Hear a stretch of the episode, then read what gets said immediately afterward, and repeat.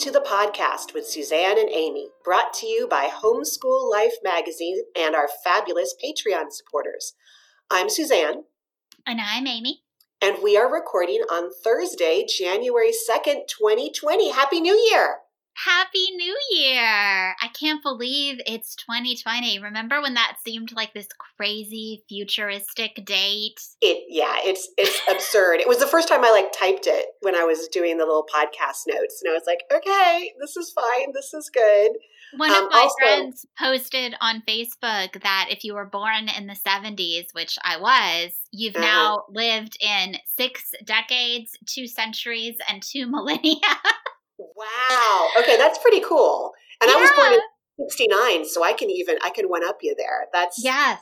That's wow. Kind of, Seven decades. Oh my gosh. Well, okay, so I just up front, I feel like I I should mention to our listeners that I have a, a hangover and it's Amy's fault, but not in the way that you think. And we will that's a tease. We'll talk about we're going to talk about my hangover uh, a little bit later in the show. Um, it's much less interesting than than I'm making it sound, but um, but yeah, I I I we're I'm functioning pretty well. We'll see how it goes.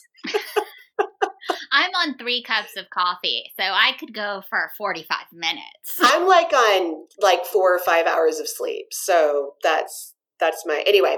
Um, so hey, let's talk about homeschool a little bit. Seems like it's been a little bit since we've done that.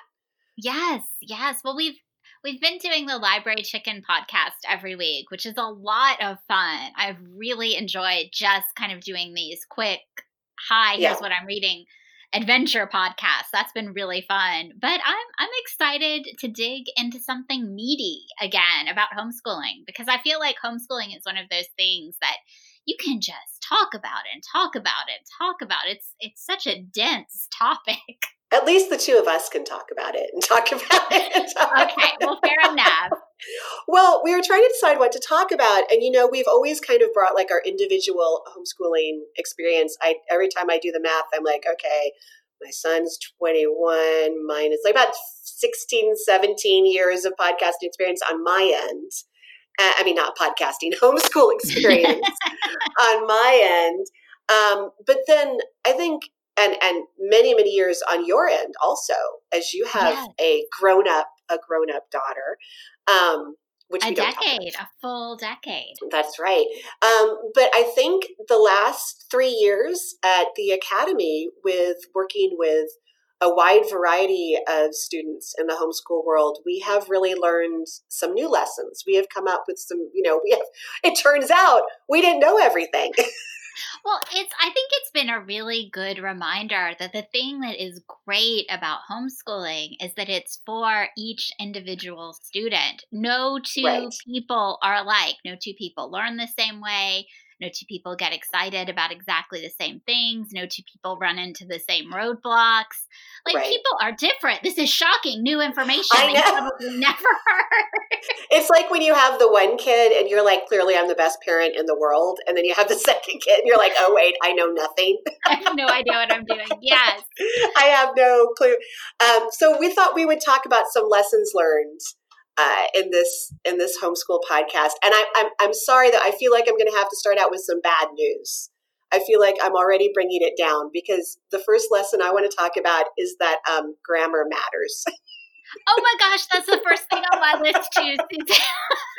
I know, I know. I feel like I'm so sorry. I feel like I'm telling everybody to eat their vegetables, but I mean, so well, my experience, and I want to hear your experience too. But we I mean, the kids, um, uh, grammar has always mattered because we want to be able to speak and write clearly and be understood, right? But right. beyond that, being able to talk about it, being able to talk about the parts of speech so that you can learn another language.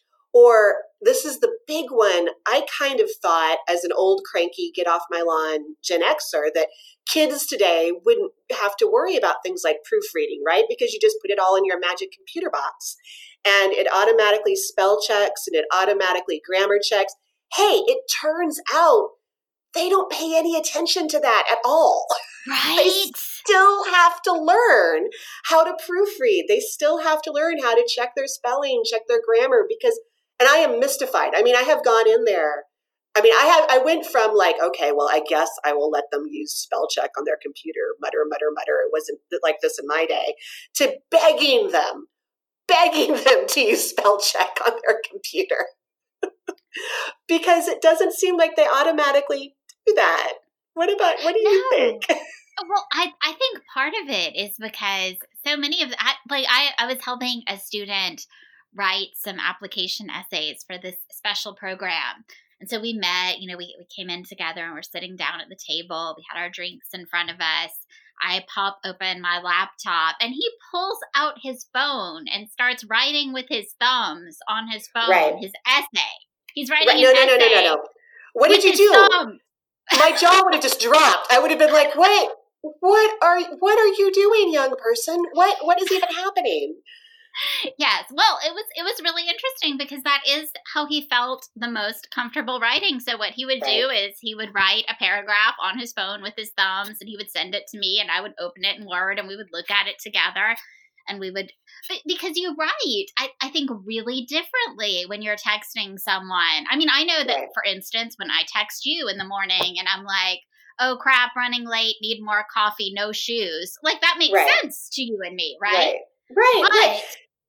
but yeah. that's not how i would write an essay like i understand that there are different kinds of writing but it's and, been hard to teach some of the yeah. students that that texting, thumb writing, I'm going to call it from now on. Yeah. Thumb writing is not, you have to do more than that to write an essay.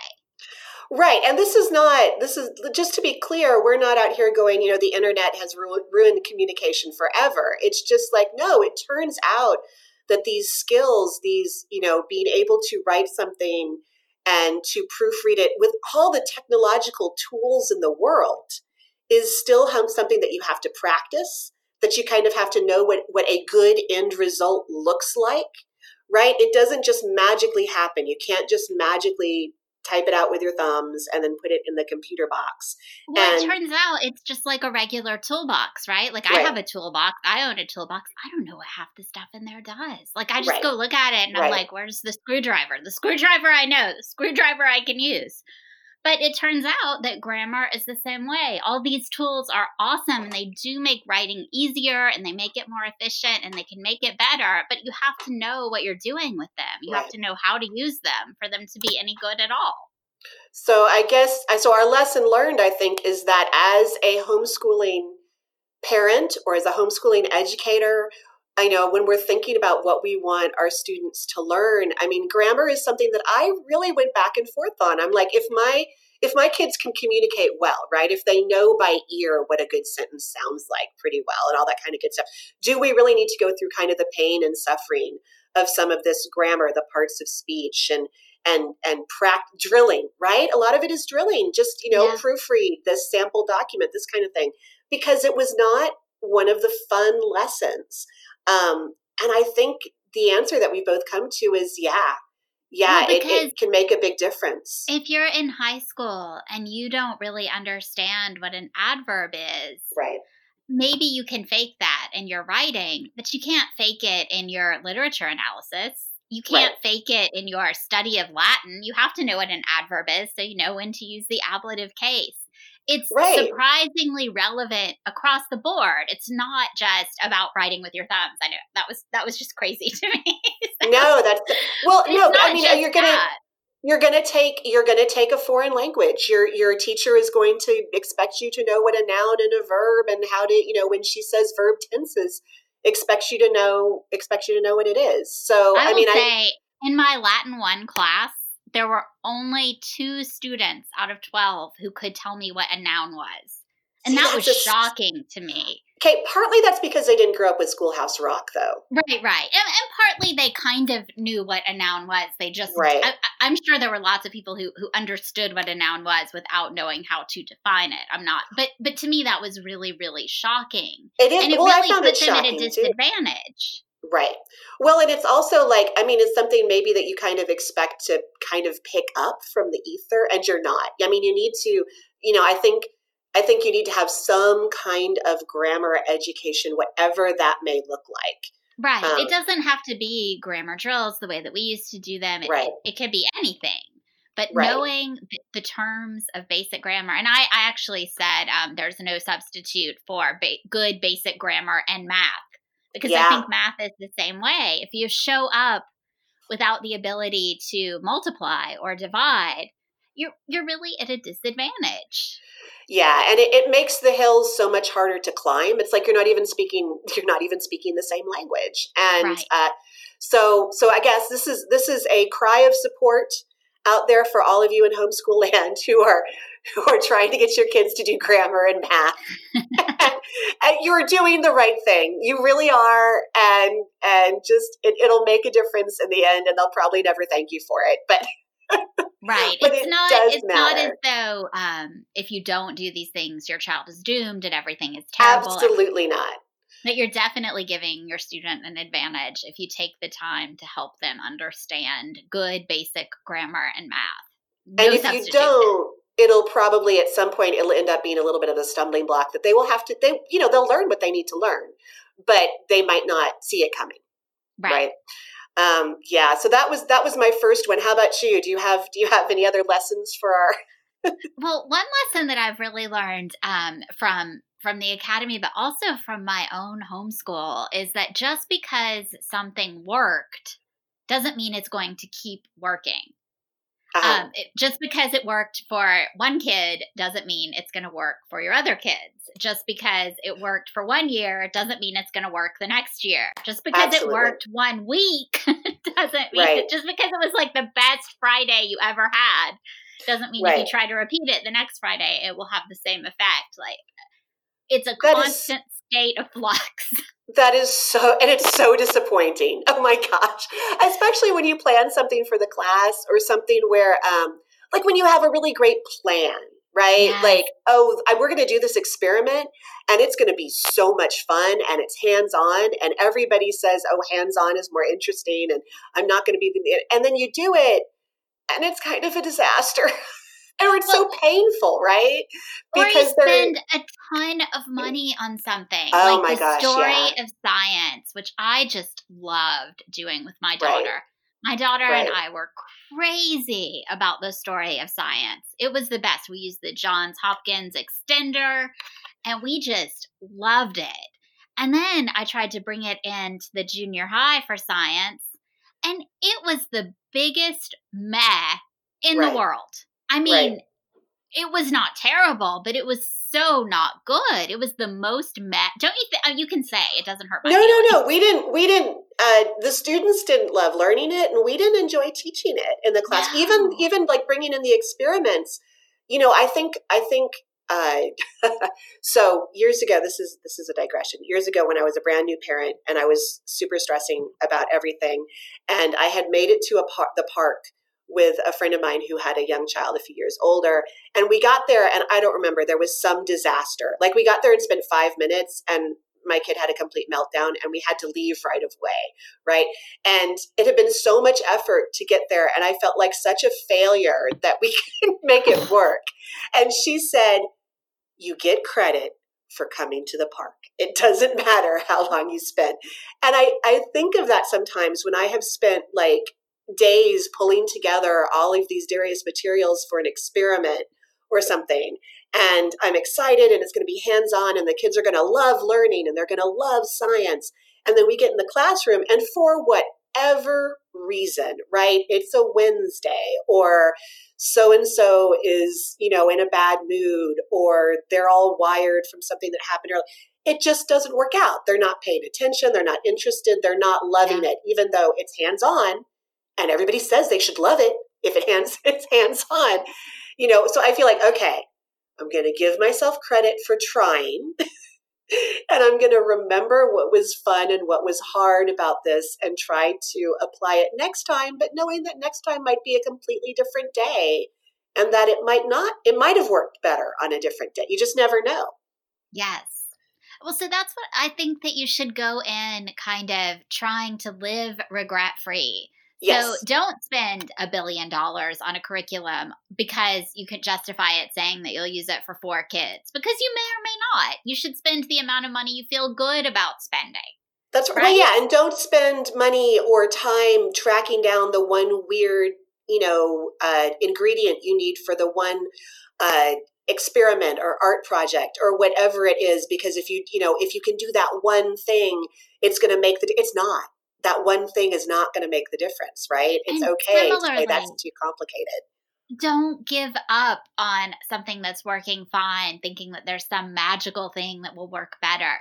Because yeah Right. it's totally possible that some magical thing might give you a couple of great fridays but overall it's probably going to balance out into just an okay thing I, I mean that is because most most homeschooling things are really okay they average Yeah. out to really okay and, and that's actually very good you know that's it's good it's good i think it's just hard we have to especially i think for you and i and people who like to you know those of us who like really plan ahead and have all these wonderful schemes about I how don't know what awesome you're talking about. be. um but i think the lesson we keep learning over and over and over is uh, flexibility you know bringing a new attitude to every day and gosh keeping our sense of humor yeah I mean, you just have to laugh. If the if the experiment that I spent, you know, two weeks tracking down materials for just doesn't work, you know what? That's just that's it's just, the, way, it was. that it is and that's and that's okay because because i think that we hold ourselves to this impossibly high standard we're, Mhm. we're going to constantly create these magical perfect learning moments with our family Absolutely right. and i think if we get like five of those a year we're kind of rock stars and we should celebrate that like five magical learning moments a year is amazing Is most amazing. of the time though it's just your everyday life because that's what Yeah. homeschooling is part of your everyday life Well, and I think it's okay to remember that people who teach and, you know, teachers at all levels, whether you're in a public school, whether you're at college, whether, you know, all, it's a, it's a process of experimentation, right? It's a process of trying new things in the classroom, seeing how they work, you know, remembering what works. And if something doesn't work, being like, okay, you know, we gave that a shot, moving on to the next thing. So we are like all the other, everybody else in the world, just figuring out as we go along. i will say it does help to have a friend who you can repeat the same stress to every single Yes. week or every single month every single year you come up with the same you run into the same what am i going to do for math suzanne i don't know what I to know. do for math Well, and it's nice to have a friend who doesn't remind you that you just asked them about that last year i appreciate you Suzanne. see, I feel I feel like you're saying that because I call I, I texted you the other day and was like, Amy, my reading list. What are we gonna do? I'm throwing out everything I had decided, everything I told you I was. I'm throwing it away. I need all new stuff. Um, okay, so that was another thing on my list. Actually, was um, okay because you guys know that reading is my thing, right? This is the one reason I wanted to homeschool was because I could read books with my children. Um, I guess you could do that if you send your kids to public school. Maybe I should have thought about that. But anyway, but then you um, have to put on real pants sometimes then you have to put on real just not the pants. You have to get up when the in. school bus is there. Nope, nope.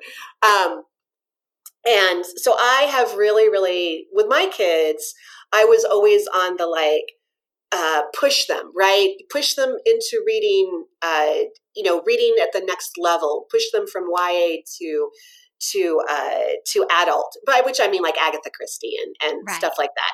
You know, we uh, spend a lot of time thinking about like transition books, like Agatha Right. Christie, the books that move you from the YA section of the library to the adult section of the library. books that are that are good for you you should read this author you should be able to say you've read this author or read this award winning book and all this kind of stuff and what i am learning and it's not easy. And i keep learning it over and over and amy has to come and hold my hand every single semester about this is that um i really it's it's the goal right? Keep the goal in mind. The goal is i want to have students who love reading and who approach reading as something that is going to be fun and interesting. And even if they hate the book they can still they can have fun tearing it apart right um, and the way to do that is not for me to focus on what's good for them but to focus on something that is fun and that's at the right level right it's okay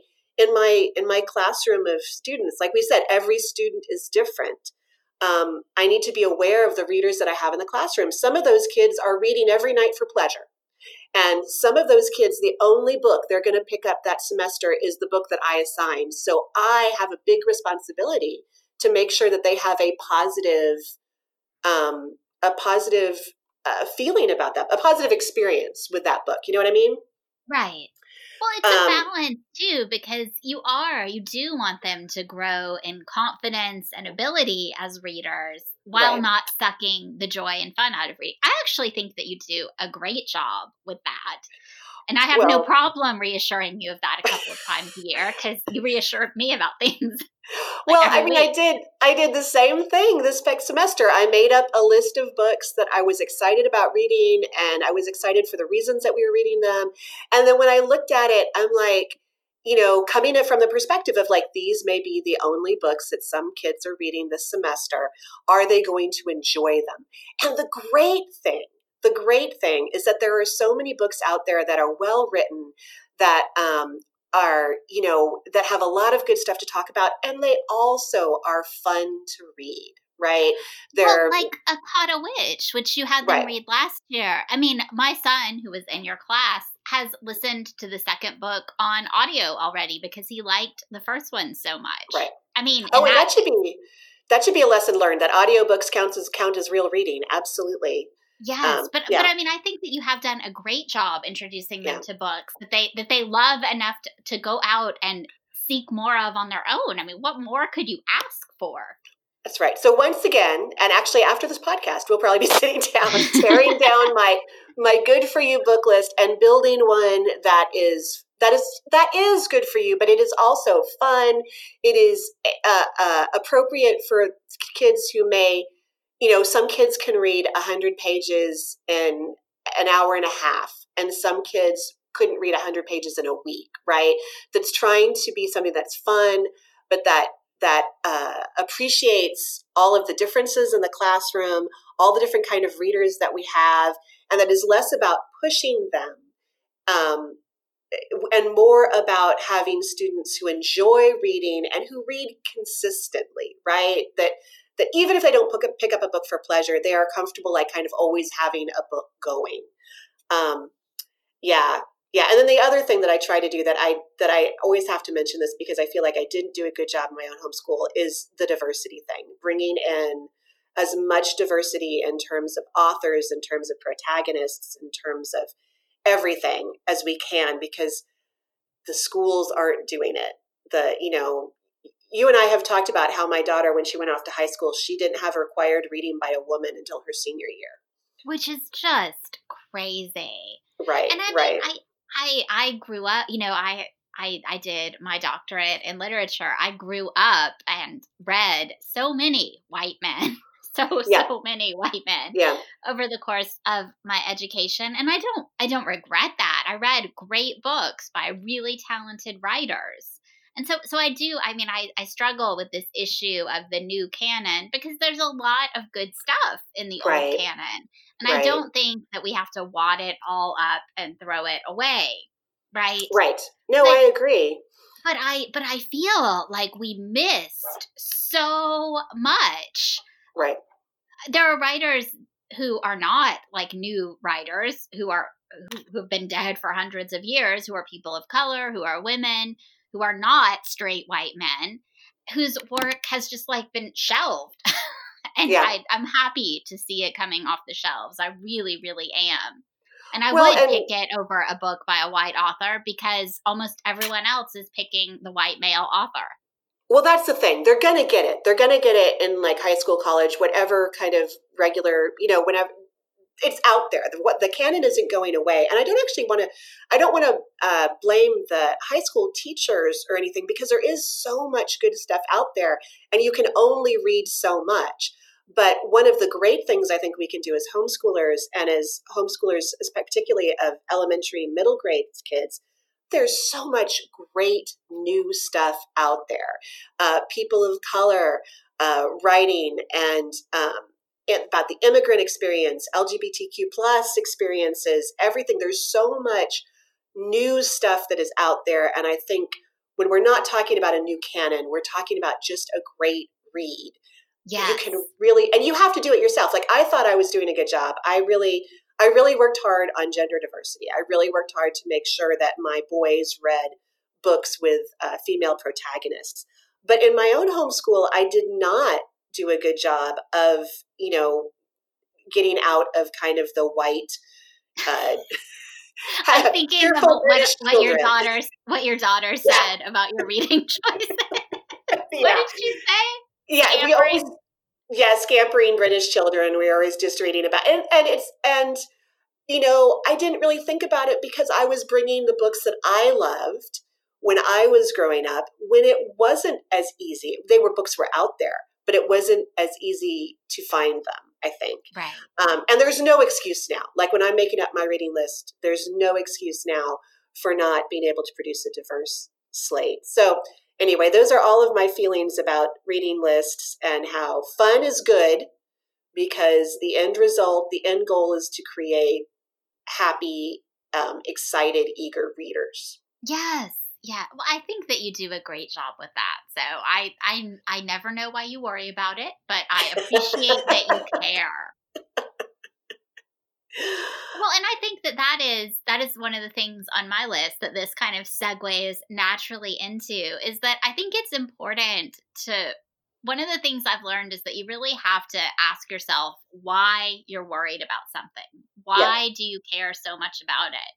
Because if you really dig down past the superficial why, oh, my child will never get into college, oh, my child will fail at life and be miserable, there's right. often a reason driving you that may not be a reason that you want to be driven by. Like you may be driven by, oh, well, your next door neighbor's kid is already reading chapter books and your son is still just reading picture books.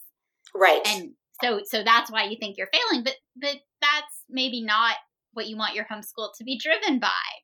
Or yes. maybe you're terrified that your child is going to never get into college and they're 10.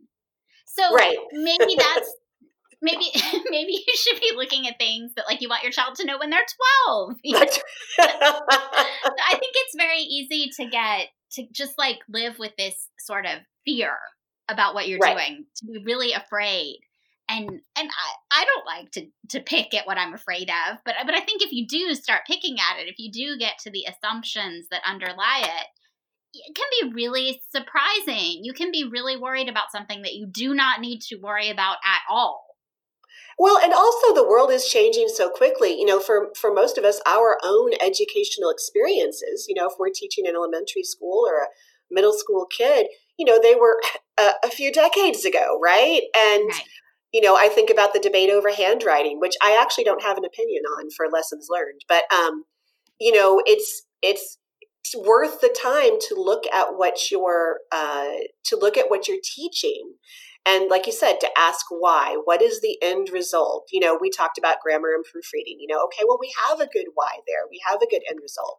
We talked about reading and it's like okay well so maybe the why there you know what is the why there and how do we achieve that goal um, so yeah, I think it's always good to examine examine the assumptions that you're making without realizing it, right? Uh, and to to figure out the and it's kind it's kind of fun. I mean, you know, I mean, maybe maybe I'm a nerd, but I have really enjoyed thinking about the philosophy of education, right? right. And if I'm going to send out an 18 year old into the world, what what does an educated 18 year old look like in the year 2020?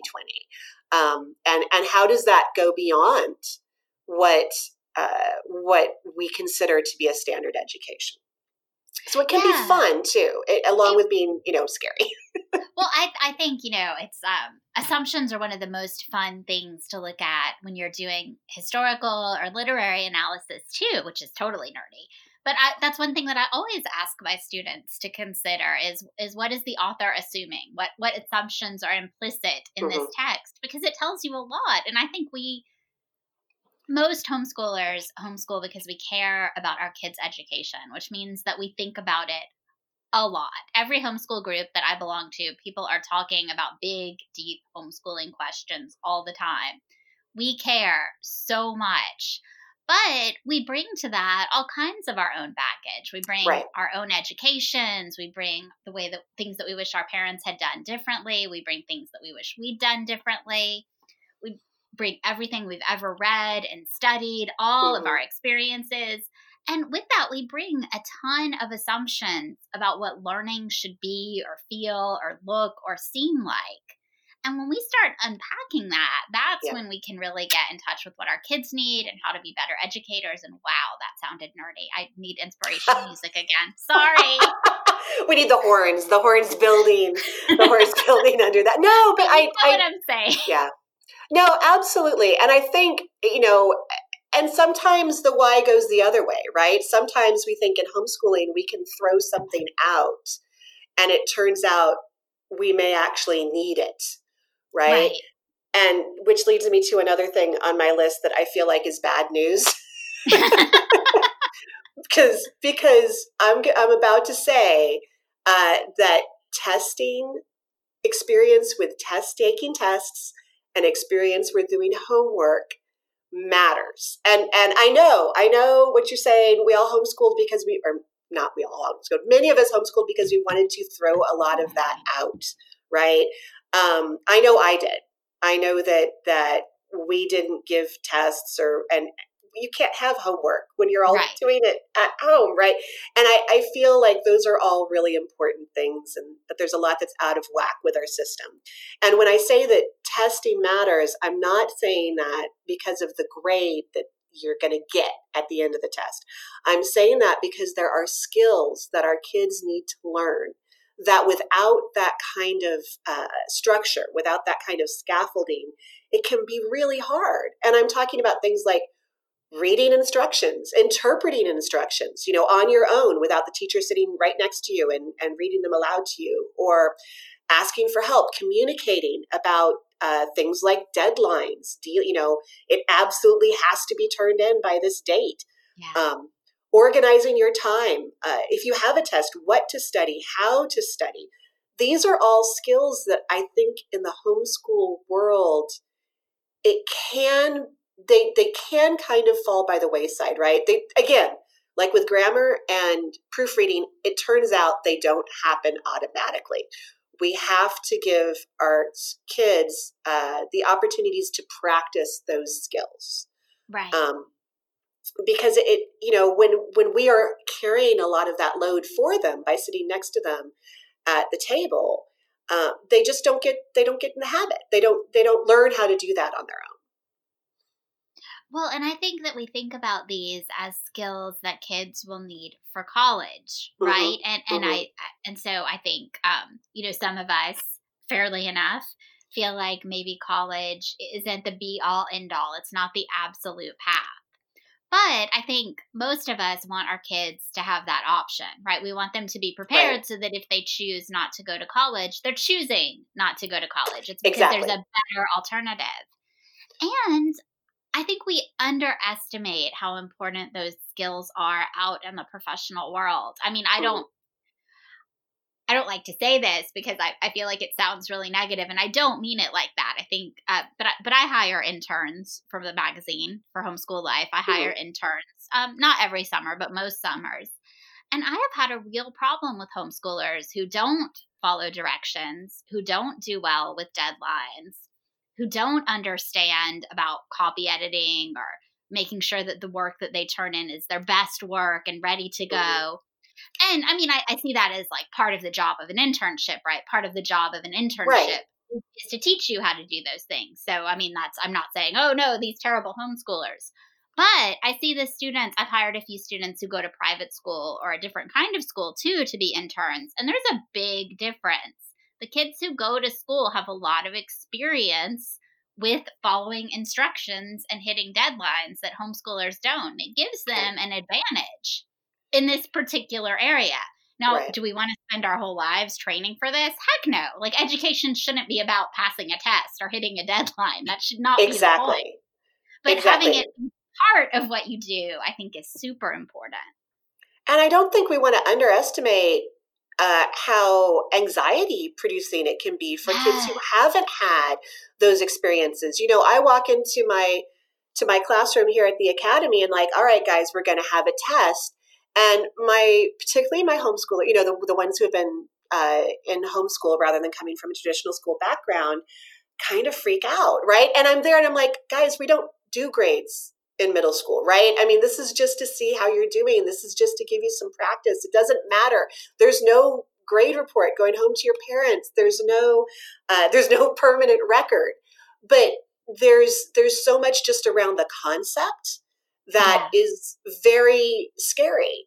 And I think there's, you know, we had this in my own homeschool. I've talked about this before with my daughter. We would do the um, standardized testing, and I was mostly doing it for my own, you know, to see how how we were doing, and also so they could practice filling in bubbles.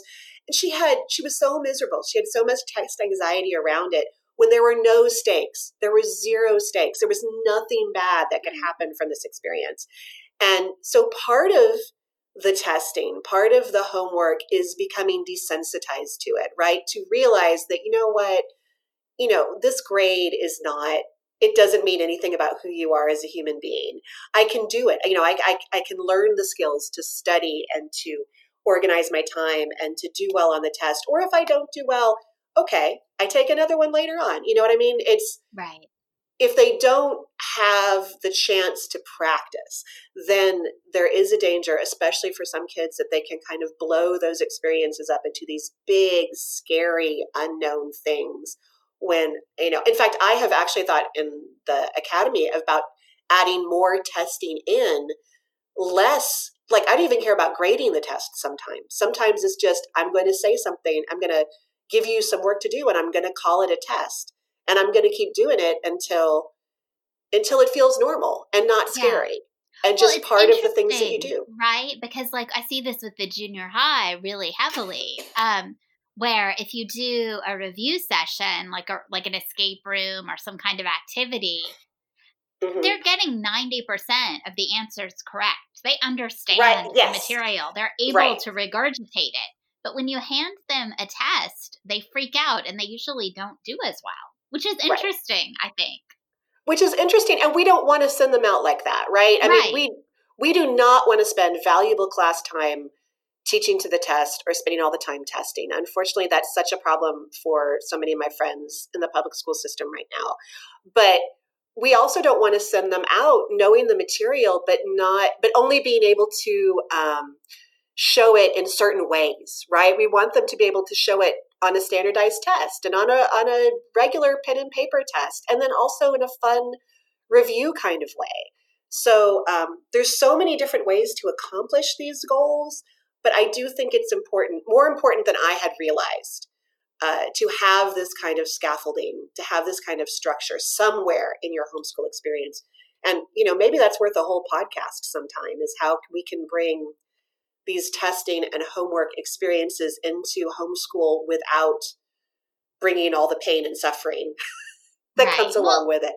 And when to introduce them, because I think clearly it's not something that's hugely important in the elementary years. It's absolutely it's one of those things that kind of comes up when you start middle school and when and how to introduce it without making it something that people dread and hate. I think is as important as introducing it. Absolutely. Absolutely. So, what's next on your list? Well, I have one thing that I have learned, um, especially from my high school students, which is it's better to spend quality time on one thing than to try to cover everything. Mm-hmm. This happens to me in history and literature, especially because well, history, for example, there's no way that you're ever going to cover every single thing in history. You take world history and you are picking and choosing and you are leaving tons and tons and tons of stuff out. And so your instinct is knowing that to try to load as much as you possibly can in, right? Because you want to get raising my like, hand. Yeah, that's me. you, you, you can't get it all, so you have to get as much as you can. Just, but, just at me next time, Amy. Just, just yeah.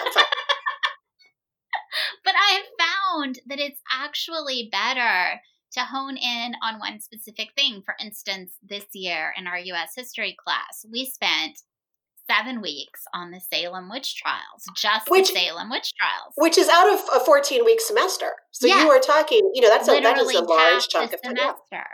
But I feel like the skills that they learn there are skills that apply to every period of history. We learned how to look at primary sources and evaluate them.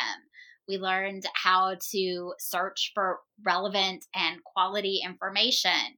We learned how to make connections to literature and science and other parts of history. We learned how to do all these things studying the Salem witch trials that they can then use to study any period of history that they want to effectively, better, more intelligently, with, with mm-hmm. better critical thinking. And I feel like the same thing in literature. We spent, you know, half a semester on Antigone, not that not this semester, but but a couple of years ago. We spent half a semester reading Antigone, just Antigone, reading it carefully, thoroughly, and thoughtfully. And yes, we could have read more Greek drama. You know, we missed a lot of Greek drama by just focusing on Antigone. But I think that they could go and read any Greek drama that they wanted to now with the skills and the information and the background that they learned from reading Antigone. And more yeah. and more, I feel like that's what we want to give students is not this breadth of knowledge because we can't ever cover everything, but right. a depth of knowledge that they can then use to build the breadth that they want.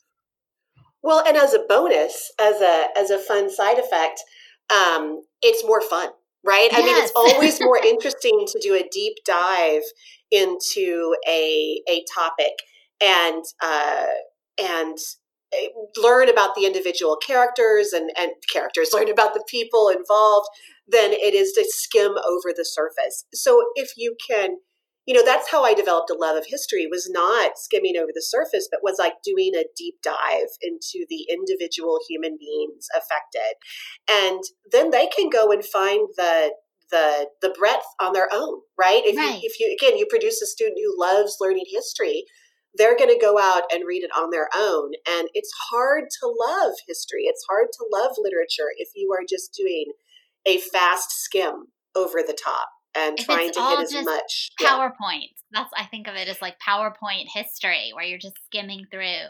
And I yeah. teach AP US history this year, which necessarily does involve a lot of skimming through. And it feels different. It it doesn't it's not as satisfying of a class. I think the kids will be happy that they took it. Doing right. on the AP test is important. It's a good kind of background class to have in your pocket but but teaching ap us history at the same time i'm teaching these in-depth classes just reinforces for me that it is better to go deep. Yeah. No i think i think that's i think that's really true. And um and again high school is really the opportunity that we have to you know that's when it's all coming together right? All of yeah. these skills that they've learned all of this um these ins and outs you know that they can that they have the ability to do these really deep dives um, which which brings me to the last the last thing on my list which um, is that we i think as homeschoolers we absolutely have a responsibility to plan ahead for high school right yes, um, yes. I don't want to say that elementary isn't important. We know elementary is super important. I don't want to say middle school isn't important. We know middle school is super important. But high school is that, you know, it is the stepping stone for whatever they're doing next in their life as a young adult, whether that's college or work or whatever. And so it does have more of an impact than elementary, middle school, right? You can make you can do a lot in elementary middle school. You can you can homeschool and go to regular school and go back to homeschool. You can take time off. You can decide not to do math for a year right? You can you can play around a lot and you should because you have the room and the space and and all of it to do that. But once you're in high school you are building some kind of, you know, you're building a transcript, you're building a resume, you're building a portfolio that you're going to take with you to the next step. And it's like it is, a staircase to your future. Yeah. And you want it to right. be solid. Right. And and the only way to do that, I think the only way to help our students do that is if we know you know where we're starting, right? Where are we starting on that staircase? And know what the goal is. And that's both in terms of the ultimate goal, like, okay, my student really eh, wants to go to college, right? Their career that they're interested in, they really need a college degree. Or maybe the goal is just, you know, the GED. Maybe the goal, you know, the goal can be whatever it is. But you you need to know where you're starting and where the goal is and then plan for that. And we have seen over and over in our um, i think at the school it is so hard to switch back and forth between different tracks in high school uh, yes. Uh, people if you start out on the homeschool track and then you switch to the traditional school track um, you're probably not going to bring your credits with you. You're probably not, not going to be right. It's it's it's very very challenging. It's it's it's such a, a, a order of magnitude different than it would be in elementary or in middle school, and uh, the way to deal with that, I think the only thing, because we can't see into the future, is to be aware and to talk with the students and to work together to figure out okay, what's our goal? What's our plan? Do we know that we want to try traditional school? Okay, well, then let's start that ninth grade. And then we can go back to homeschooling if it doesn't work, right? Have a plan A, but also have a plan B, C, D, and E. We know as homeschoolers that we may have to be flexible. You know, whether we're homeschoolers who are now going to the traditional school world, right? We don't want to give up that flexibility. Right. But we do want to make it as easy on our students as possible, which means we need to have the backup plan. We need to be aware of the, I've got this in quotes, worst case scenario, right? like maybe the worst case scenario is gosh we really want to do homeschooling. We're not sure we might end up you know that's our plan a but maybe our plan b is traditional or maybe life changes right? And you can't do homeschooling anymore and you need to go to traditional school. Um, okay the worst case scenario there is maybe you're going in as a you know you would be going in as a sophomore but you can't get your freshman credits to carry over so you're starting over again in traditional school well, ultimately, what's the end result of that? Okay, you graduate at age 19 instead of age 18. And that's not the end of the world, right? If you right. can sit, sit down with your kid and say, hey, this is what we want to try, but let's be aware that if we do it this way and we have to make a change, you know, you might you might end up graduating at age 19 or whatever. Um, that's the kind of thing that if you think about it ahead of time and you're like, oh, okay, well, we could totally live with that. That's not a big deal it's much different than if you discover it by accident, right? You're not prepared and it can come as a real blow if you don't realize uh, what your options are. Um, yeah, I, th- I think that is so true because I think a lot of homeschooling you can try and see, right? Like like mm-hmm. that is the story exactly. of what could possibly go wrong, right? What could go wrong? Set the kitchen on fire. Only done it once, but it was fine. elementary school, even middle school, I I think kind of feel that way. Where well, why not try it, right? What what does it hurt mm-hmm. to try it? But in high school, sometimes there are consequences to trying it, and you you want right. to be aware of those. It doesn't mean that you can't try it. It just means that you need to be aware of of what what the cost is because high school is all about opportunity cost. You're firmly in opportunity cost world. Doing mm-hmm. this means you can't do this and there are implications for that. and I would absolutely never tell a parent whose student is struggling in one area, oh, well, you can't switch. You can't try another option because you're already locked in.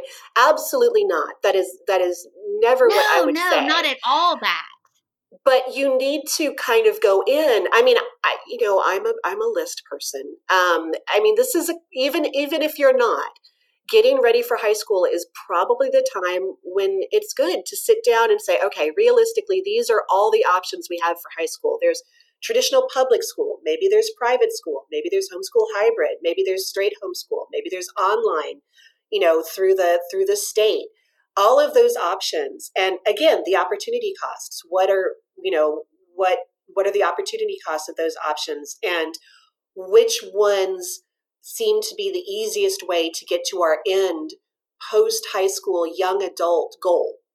Right. and talk about it. Make you know i i i think i know it is so hard for me. I am just learning with uh, kids three and four uh, kids one and two aren't too happy about this, but I am finally learning with kids three and four not to micromanage my children's high school lives because I think as an adult, we are all aware not that you can make a mistake and ruin your life so much but that you can you can make it harder for yourself than it has to be.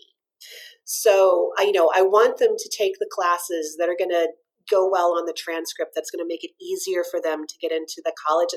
But uh, the problem is that I was doing it out of my knowledge and instead of doing it in cooperation with them and trusting that they understand who they are, they understand their, you know, that they have thought about their goals and that they know what, quote, worst case scenarios they are willing to live with or they're not willing to live with, right? So I think it's something that we do have to bring our experience to when we are helping them, but we also need to trust that, you know, they need to have a voice in the decision about what options they want to try and like I said, what consequences they're willing to, okay, well, maybe I'll graduate at age 19. I can live with that. That's not a big deal. Or there's no way I'm going to do that, right? Right. Um, that would be terrible. So I want to graduate with my friends. So, um, so yeah, I think I think over and over we have seen that reinforced in the school.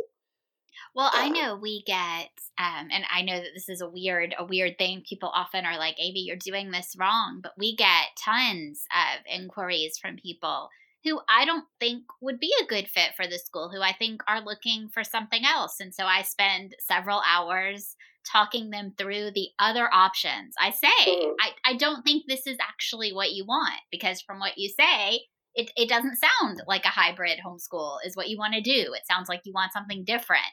And so I I think it's really important to go through all the options because sometimes it seems like oh this one thing this will change everything but right as, this is a solution was, yeah. yes but but there are a lot of solutions and you can put together one that really works for your particular kid which is the whole point always the whole point. point and we do have an advantage as homeschoolers because i think we are already used to thinking about these options right yeah. i mean somebody who is kind of like never really considered homeschooling and has done traditional school all the way through and then it reaches a point where it's just not working you know that can feel like a very panicky kind of situation and of course they're reaching for the next solution right? So we have a little bit of an advantage that we're used to thinking of options.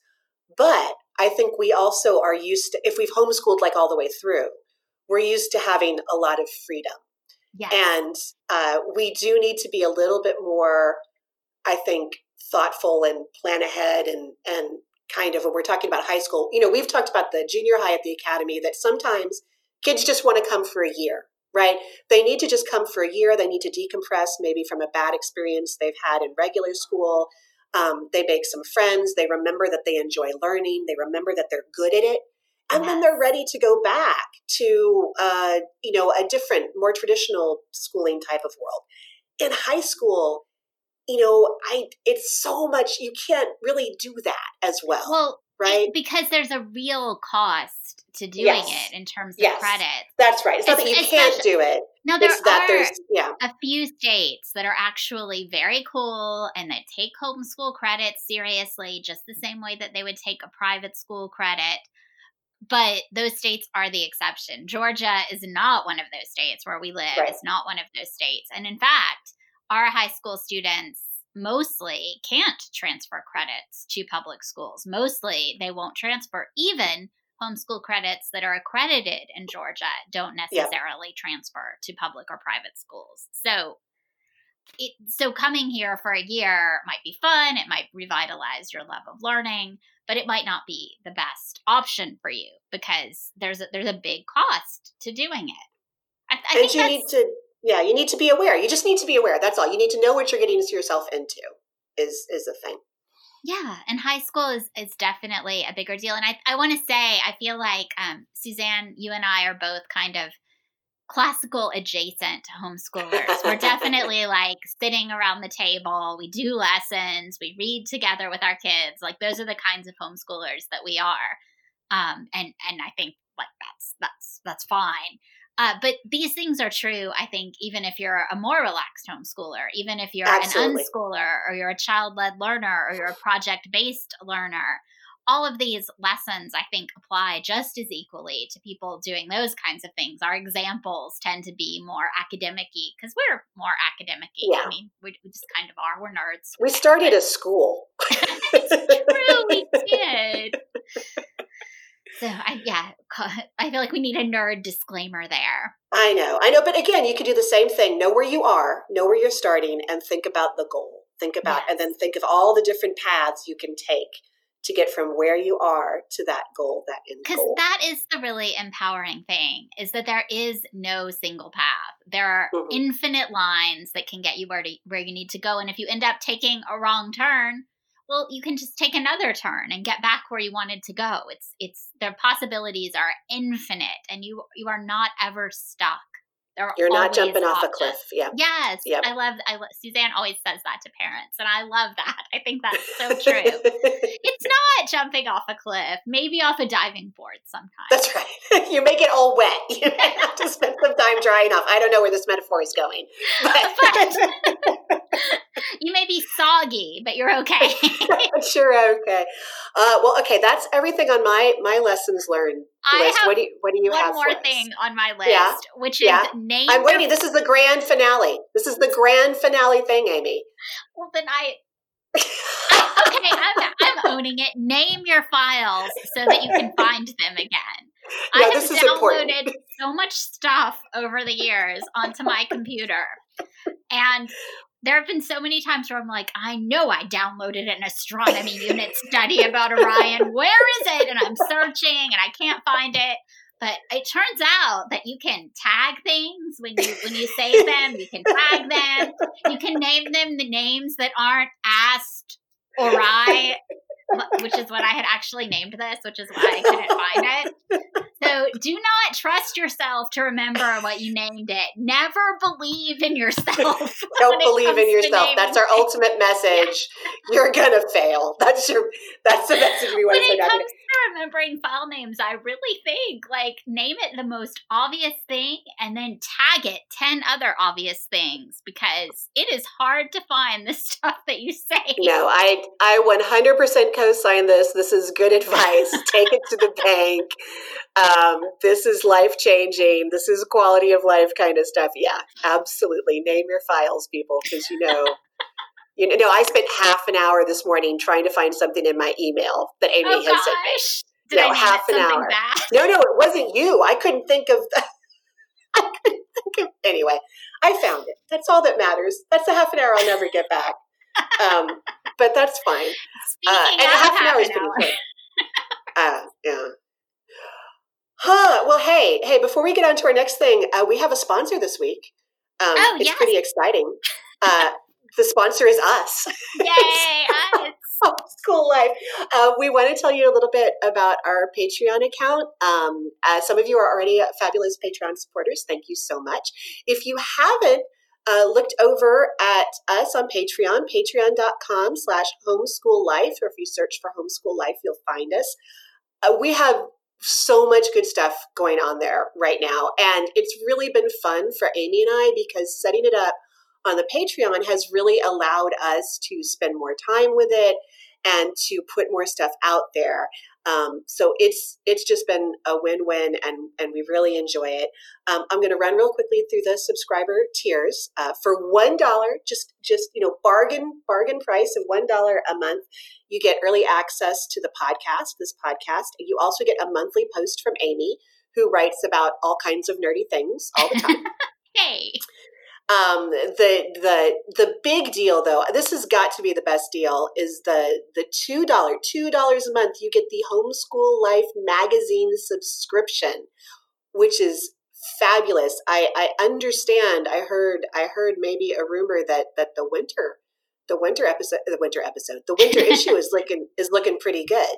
Yes, is- it's is it's four ish, four digital issues a year of homeschool life. We have great content. Um, I, I'm biased, of course. Uh, coming up in the winter issue, we've got a fantastic feature on writing your high school transcript. One of the questions I get asked Oh my the gosh! most often. Yeah. Plus our winter reading guide, which I always love writing because summer reading is great, but let's face it, winter is the time to cuddle up with a book. hmm Absolutely. Um, yeah, so we're doing our magazine subscriptions uh, via the Patreon now, and that's the two dollar a month tier. Also, at the two dollar a month tier, you get a entered into a unit study raffle. We have all these great unit studies that we are making available to um, subscribers. Uh, at the $5 a month tier, you get access to our Library Chicken podcasts. Now, if you've been wondering, hey, where did Amy and Suzanne go? Why aren't they podcasting? Well, okay, partly is we started a school, and that's It real tiring it keeps us busy. But we have uh, been able recently in the past few months to start doing some short, what we call library chicken podcasts, where we are just talking about the books that we've read. um, and maybe a little bit about what's going on at the academy. So they're not as long as these podcasts. They're a lot of fun. Uh, they're much less. They're much easier for us. So we put out about three a month. Yes. Um, we're on holiday hiatus now, but starting like in the second half of January, we'll be putting those up regularly. So you get that at five dollars a month. Also, there's a monthly live chat that you have access to. Yes, we an- you can submit questions in advance, which we will Hmm. answer. Um, so that's always a good time. That is that is very good. We like to give opinions. We we are we good have at that. many, many opinions. we have so please take some. Please take some of our opinions. I don't know what to do with it. At the ten dollars a month, uh, that gets you the print subscription to the magazine. You get the at the two dollars you get you're already getting the digital right? Yeah and then at ten dollars you get the print subscription to the magazine. The print editions are published. There's that's twice a year right? That comes out twice a year. They're nice Um, fat editions. they are so pretty. They're so it's pretty the and winter, glossy. spring edition and the summer, fall Yeah. edition, and they're they're, They're- so nice. they're a thing of beauty and a joy forever. Um, and then at the big, the the twenty dollars a month, um, that comes with a homeschool subscription box that we send out twice a year.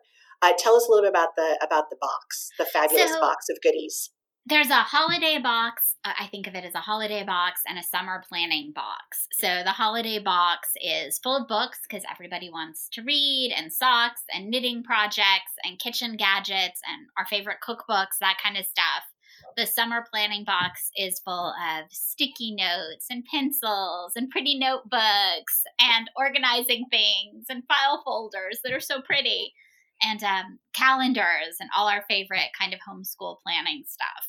I mean, because school is just an opportunity to go to the office supply store. Basically, It really It's- is. I, It's really. it's actually nice for me because then I get to buy myself lots of fun school supplies. You've got to try it out. You've You've got to try. it. You have to. So that's at the twenty dollar a month. You get those. Yes, the boxes come out twice a year. But you also get a complete unit study every month, which is usually Right. at least three weeks long. So you could homeschool on just unit studies Yeah. if you wanted. Yeah. So those are so twenty dollars gets the monthly unit study materials and the homeschool subscription, and then at every level, we like I said, we're having a lot of fun. So we are we are constantly thinking of new kind of goodies to put up there for all of our subscribers.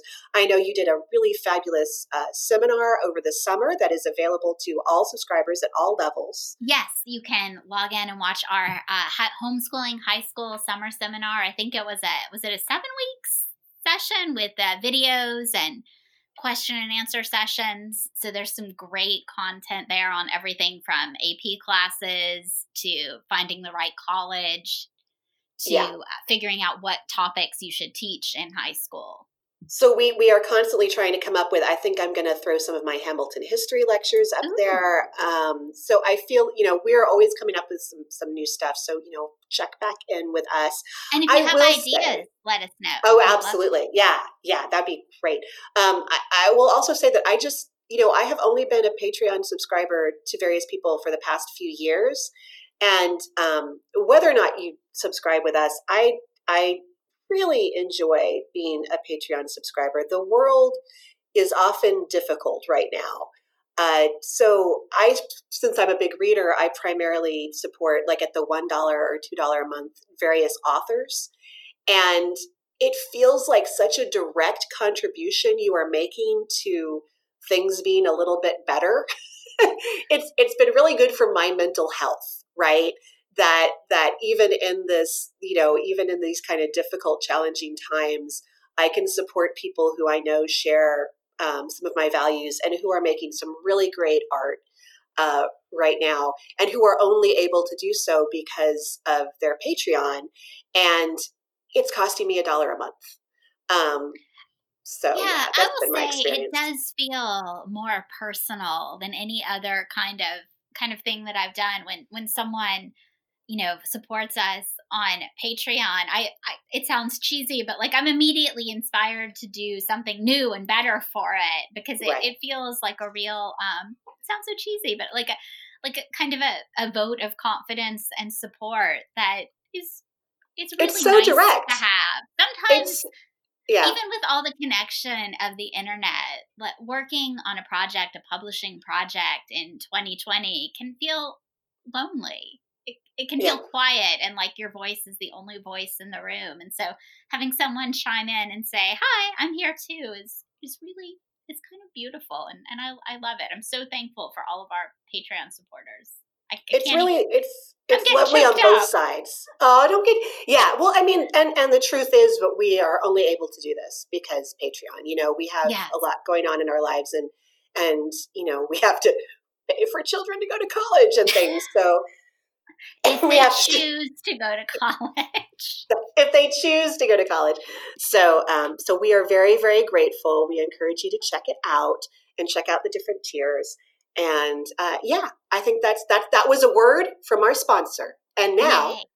back to our show, um, where we are on vacation. So life is good. Except, Speaking of 30 minutes of your life that you'll never get back. Except, Amy, this is your fault. Okay. Oh, no, that's so, not fair at all. I, I, feel like, it, okay, so it's Stardew Valley. That's what I'm talking about. If you're not familiar with Stardew Valley, I am talking about a computer game that you can play on your phone. Uh, Every night for hours and hours and hours. where you, you make a little farm and if there's there's been a lot of farming games over the years and this is kind of another iteration on that. You can farm and you can fish. But, but like also it's cool because there's a wizard and there wizard. are magical forest people. I mean, it has it has layers of complexity. I have not only brown chickens and white chickens, but void chickens. Uh, yes. do, do you have a blue chicken yet? I don't have a blue chicken. I didn't know there was. Okay, so so this is what happened. So Amy came in like last semester and was like, "Is it wrong?" Over the summer, it was over the summer. So this is why I don't think it's my fault because you waited so long. I feel like my the statute of limitations for it to be my fault has expired. You know, like, is it wrong that I spend more time on Stardew Valley than like I don't know interacting with my husband or my children? And I was like, no, that sounds excellent to me. In fact, what is this game? I would like to perhaps check it out. And um, I was okay. Originally, I was thinking because I'm I'm one of my self improvement projects uh, on the side is is trying to get uh, back into language learning and starting with Spanish. And everybody's like, "Oh, you can play a video game in another language, and that's really helpful and it's fun." And I'm like, "Ooh, I'll do that with Stardew Valley." Except I can't because my Spanish is really not good enough to do that. Um, so I kind of set it aside for a while. And then over this holiday season, my my four kids who uh, their age range is 21 to 14 right now. Uh, they all got in on a Stardew Valley game themselves, which was really cool. So the four of them were playing together, like working on the same farm. And uh, I really enjoyed listening to them do that. And I was like, oh, I should pull out that Stardew Valley that, that Amy made me get back, you know, before. and I may have a problem is what I'm saying. It's I mean, I'm not so saying I was up to 3 a.m. last night, but I'm not not saying that. I mean, yeah. So all the stuff I was going to get done over the holiday, Amy, all of the things I told you I would do to get ready for next semester. Um, I have a cow and well, a goat. I was going to say, do you have goats yet? Because if you have goats, it was all worth it. I, I, I have goats. I have a goat. I have a goat and I'm I'm trying to get enough hardwood to build a stable. So that was my hangover. Um, that and I'm drinking less Coke. So when over the holidays when I drink a Coke, I don't sleep apparently. Uh, so between Coke and Stardew Valley, I am I am I feel so hungover. And no alcohol was involved. It was just not sleeping and and getting a crick in my neck and in my hand from you know trying to fish on Stardew Valley, which is okay, a nightmare hellscape. Valley really, really hard. no, it's it is a nightmare hellscape, and and but I still need to do it. So anyway, uh, have you been doing anything fun except Stardew Valley? Have you? Do you have any? How about you? How many goats do you have? I'm just curious. I just want to know. Not that we're well, competing or anything. I mean, I am in year nine at this point. I've played so much that I'm in year nine. So I have I, I have nine goats and several barns and fourteen oh pigs. Gosh. I know. 14 pigs. I, I, I'm not going to tell you where I am because I, the children asked where I was and I told them and they're like, Mom, you only started like three days ago. Yeah. How many hours have you spent on this game? And I'm like, I'm not talking to you anymore. Yeah, my children are, are terrible about it, but that's fine. Whatever. I find it very relaxing. But, I have uh, actually seriously seen a lot of people on the web say that they use it kind of like as a mood stabilizer, right? Like at the end of the day, a, a decompression transition, you know, spend half an hour. That's what I need to learn how to do right. is to spend half an hour and not four hours um, the days last like exactly the right amount of time so that you always want to do one more. I feel. Like, oh no, they it's it's very it's it's with brain chemistry, right? Because you want to finish up the day because then the game saves, but then you want to start. You're working on a project, and right. you want to just get started, and you can do just one. See, this is the thing. Just one more day. It's like just one more chapter in cross stitch. Just one yes. more. You know, just one more day is what is leading to my my Stardew Valley hangovers. It's very very addictive. But so I, hey, I, I of course have been playing Stardew Valley and knitting because because holidays are knitting season for me, and finishing the winter issue, which I'm very excited about. Which is very cool. Um, yeah. So if I wasn't, my plan, my plan had been to not play Stardew Valley for obsessive you know, length of time. It had been to like get a lot of reading done um, and uh, that is not not exactly what's been happening. But in general, you and I have been talking about uh, comfort reading lately because it seems like we've needed it a little bit more than you. 2019 was a was a big year for comfort reading. I think in my house. I think we were saying right, weren't we saying that um, in, in life you always have comfort books, right? And right. every like I don't know six to eight months, you kind of have to dive into some comfort reading and you read comfort books for a while. But since 2016, uh-huh. like I have needed to read some comfort book like every week. I, yeah. I'm not even exaggerating. I, I, feel like I might be understating it. Like comfort no. reading has been my go to. Well, and it, the thing is, I kind of used up my regular comfort reading because you know you and I. It's not used up, but it's yeah. like it's become like because I would read the Blue Castle, say, which is a comfort mm. book that I have talked about many times. I love the Blue Castle by L.M. Montgomery. I have read it like three times a year. Right. The last four years. it doesn't have an impact after that, right? You just can't. You yeah. Because because the key to comfort reading, I think, is that you have to be engaged in it, right? But yes. if you know every single beat, it's you lose that engagement and your brain starts to wander. That's the thing is that comfort reading has to focus your brain enough so that you can fall into the soothing world of the so that you're not thinking about everything else. It's, yeah, no, I found that. I mean, I think with Jane Austen, I can't. Our our you know. Uh, mine, mine is the Blue Sword by Robin McKinley yes. is one that I have gone back to and back to, and then of course the comfort reading that we bonded over early on, which is Sorcery and Cecilia. Um, yes, that nobody else has ever had ever heard of, but uh, uh, yeah, yeah, you're so my good. best friend officially because of that. Like that. Uh, yeah. Yeah, I mean, it's uh, but but I I found that I needed to find new new comfort reading. I need to have like a new shelf of comfort yes. reading to to handle all of no, I'm reading need you. it's do. like you've really had to sort of expand into new books that, that like mm-hmm. so so you're building new comfort reading. You're rereading is, books like to make new comfort reading. Which is nice, right? I mean, I picked up my husband's comfort reading is um, To Say Nothing of the Dog by Connie Willis. Oh, which is so a, he has excellent taste in comfort reading as well as in wives. Go, Philip. Which is such a fun, giant, thick uh, time travel Victorian it's funny. It's I highly recommend it. Uh, to say nothing of the dog. Um, he also but don't get lured in by the other Connie Willis books as oh. comfort reading because because while some of them are excellent, to say nothing of the dog is really the only one that's comfort reading. Yeah, and it's the only one that's funny. There's one that's set in the same universe that is about the plague. Don't read that. That is not comfort reading. You will not feel comforted and at the end of it. You will not. Even the World War II the Blackout series. Oh yeah, yeah, yeah. That's no, not that's really not comfort reading. That's not comfort reading.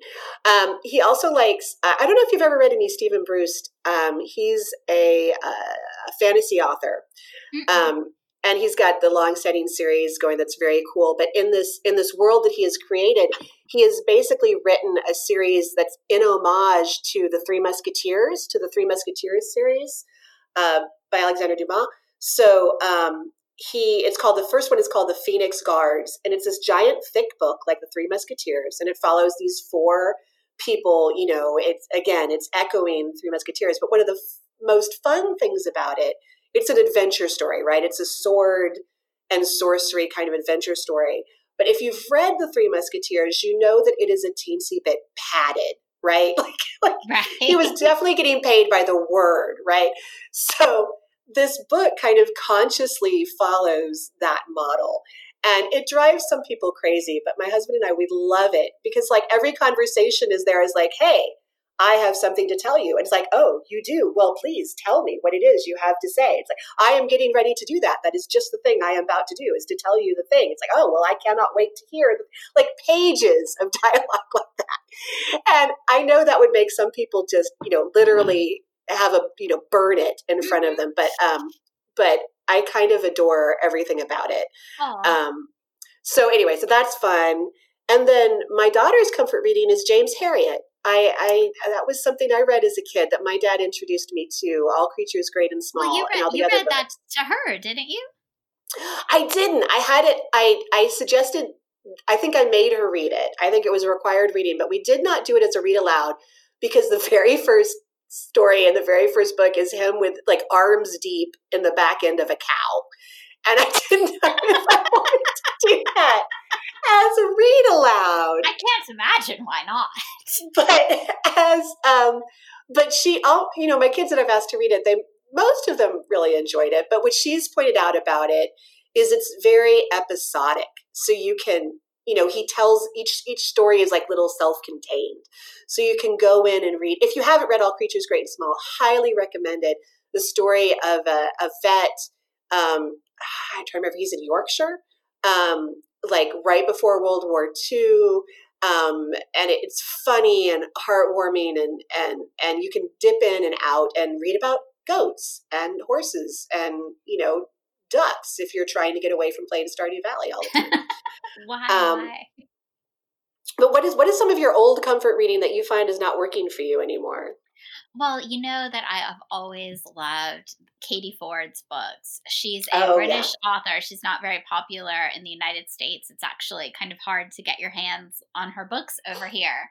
But they're all about um, youngish to middle aged women who sort of discover that they don't want to do whatever high powered thing they've been doing and they want to go off into the country and they fix up an old house and they grate cheese over things and turn out to be good at cooking and have to worry like they have to have some kind of garden fate to fund their new project and they live happily ever after. I've always found those very satisfying, but I've read them way too much lately. Also, Pride and Prejudice, also The Blue right. Castle. So I have actually found um, that one of the books that you introduced me to has become my new comfort reading, Mapp and Lucia. Which oh I, my gosh, yes. Which I just and and then of course the books that go with it, Miss Mapp and Queen Lucia, uh, which are about two uh, British women of uh, of a certain age living in the little British town of Tilling. Mm-hmm. And they mm-hmm. sort of compete to be the queen bee of British society. Gosh, I guess it must be like the 20s or the late Edwardian yeah. period. It's and so fun because it's so low stakes, but the drama is so high. Well, it's the drama so... is like who who played the dummy hand in bridge badly. so I mean, that's like drama I can handle. I know. Well, it is like I have to come to Amy and be like, I don't understand all the bridge references. You have I to explain them to bridge. me. Uh, but no, those are so fun, and there's some great adaptations too yeah. for to watch while you knit is also yes yes they're both very delightful and um and i of course agatha christie for me is oh, great oh, yeah. for this because she has so many books and they kind mm. of run together like they're not all exceptional books but right. but they're enough so that you don't always feel like you're repeating like no it's like eating potato chips right yeah, you just go into the next like one potato right. chips and then a comfort book that has surprised me is uh, the magician's trilogy Oh yeah, this, right? Yeah, by Lev Grossman. Mm-hmm. Well, so so you know, you probably remember that I was very angry at these books when I first read them a few years ago. I, I mean, I think yeah, I you had a whole rant. I think you well, had you did have a rant. I, I mean, deserved. Wanna, I don't want to spoil anything for anybody right. who's, who's going to read it, but I, but I will say that there is a um, a sexual assault on a female character that is kind of a, a fundamental piece of the plot of the book. And the way that it was handled really bothered me. That's not too spoilery, it's, right? No, it's it, it's not good. It's it's a horrible scene, and I don't think the author handled it well, which is not a judgment on him as a human being. Um, yeah, no, it's it's a tough, tough scene. Uh, well, and it's it's a scene that has implications that echo through the entire series, right? Mm-hmm. I mean, it's it's like right. the implications of that shape everything else that happens in the series. And so, the first time I read the series, that was all I could see. I mean, I I, I really I was I was so upset. I mean, I remember like complaining yeah. to at lunch. I, I think yeah. I, I did. I ranted.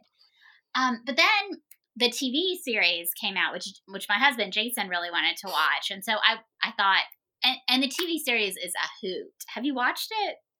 I haven't. I haven't. I keep meaning to. There's so many I good things on my list. It's hilarious. I, I I cannot say if it is good or bad, but it is a hoot.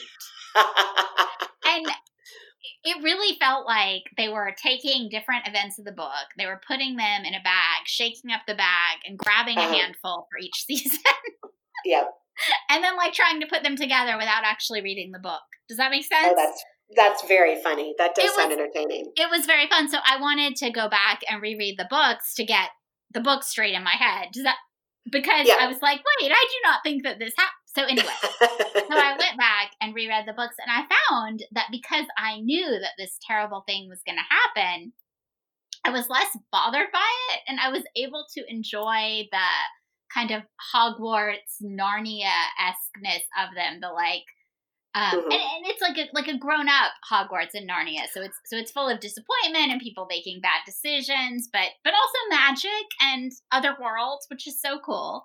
And, and I think it is very much a, a loving homage to yes. those. Like you've got to be able, you've got to love those books to start with in order to then write a series like this. Yes. And so it turns out that I quite like them and find them quite comforting be- because I know that this terrible thing is in it and it didn't.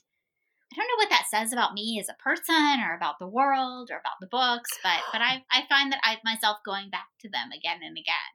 I think there's something about that series too because I, I've read it twice. I read it once, like as the books were coming out, and and I had uh, many of the same issues you did, and I just kind of it felt like a chore.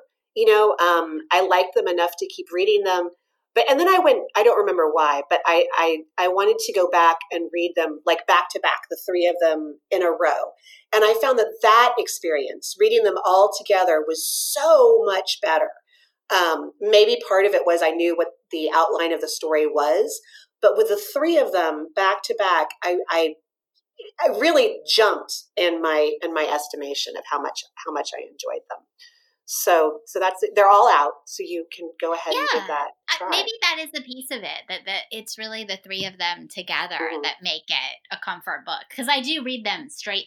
There are other series like I'll read the Cazalet Chronicles, and I will pick up uh, one or two of them in any right. order and read them and be comforted by them or Agatha Christie's. You don't have to read straight through. But the magicians, I always read the three books in order straight through. So maybe that. Well, I think it's nice to have when you're doing comfort reading that kind of long, unending. Um, yes. I mean, I did that last year. I read through all of the Wodehouse, Jeeves, and Wooster in order, which I had never done, and which I really. I mean, I've read them all before, off and on, several times, but reading them and seeing the kind of build, the absurdity build, and all the callbacks, I really enjoyed it. And um, I'm doing a Dorothy Sayers, Peter Wimsey read through right now. Um, you know how I feel about that. The only Peter Wimsey that I can really get into is the Harriet Vane and Peter Wimsey. I understand, but you're missing out on, you know, Peter Parker. Peter Parker. You're missing out on Spider Man's in it. Did you guys know that Spider Man is in? You're missing out on on Miss Climpson, extra Miss Climpson. I do you're, love Miss Climpson, and Murder Must Advertise. I think is a yeah. great detective story. Yeah. I do. I and, and it so has I not a Harriet Vane in sight.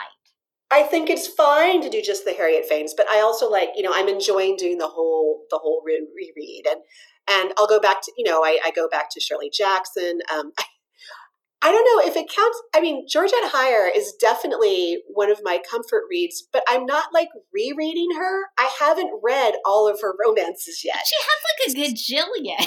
So what I'll do is I'll check out like three from the library, and with her, I find that if I check out three, one of them I'm really going to like, one of them I'm really going to dislike, and one of them is eh, you yeah. know. And uh, but I, but I know what to expect, and I am slowly building a list of like three or four that I have started to go back to because they're right at the the tippy top.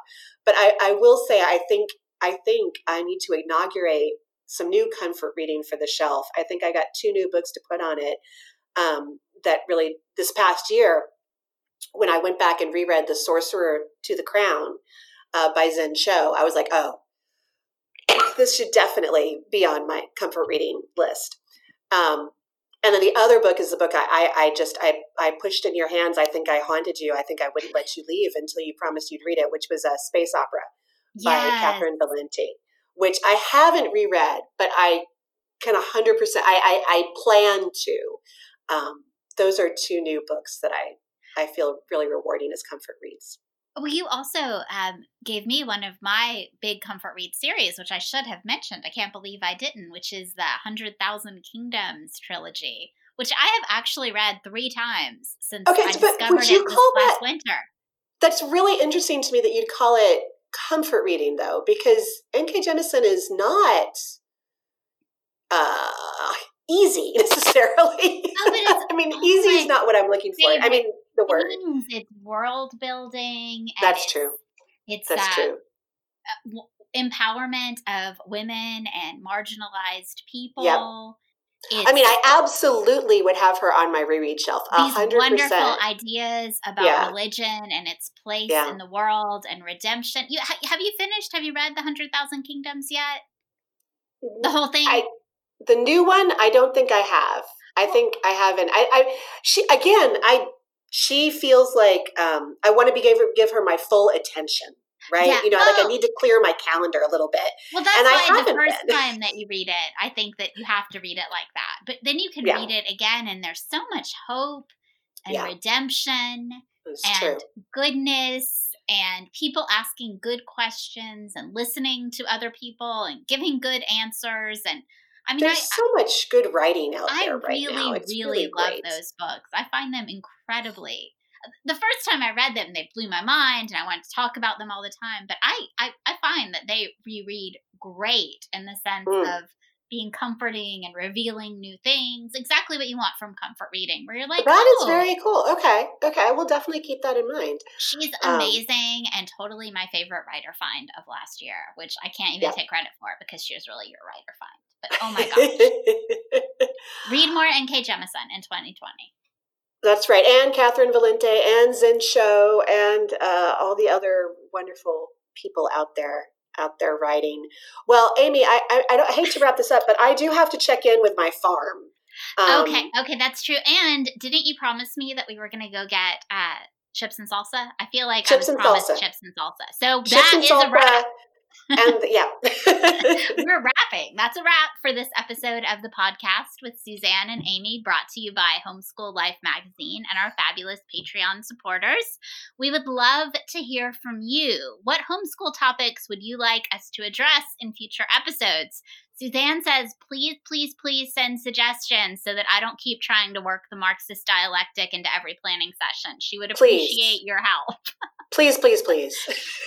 So we will be back soon, especially if you send us some great ideas with more conversation about all the places where home, school, and life intersect. Happy New Year. Make sure you're registered to vote. Bye.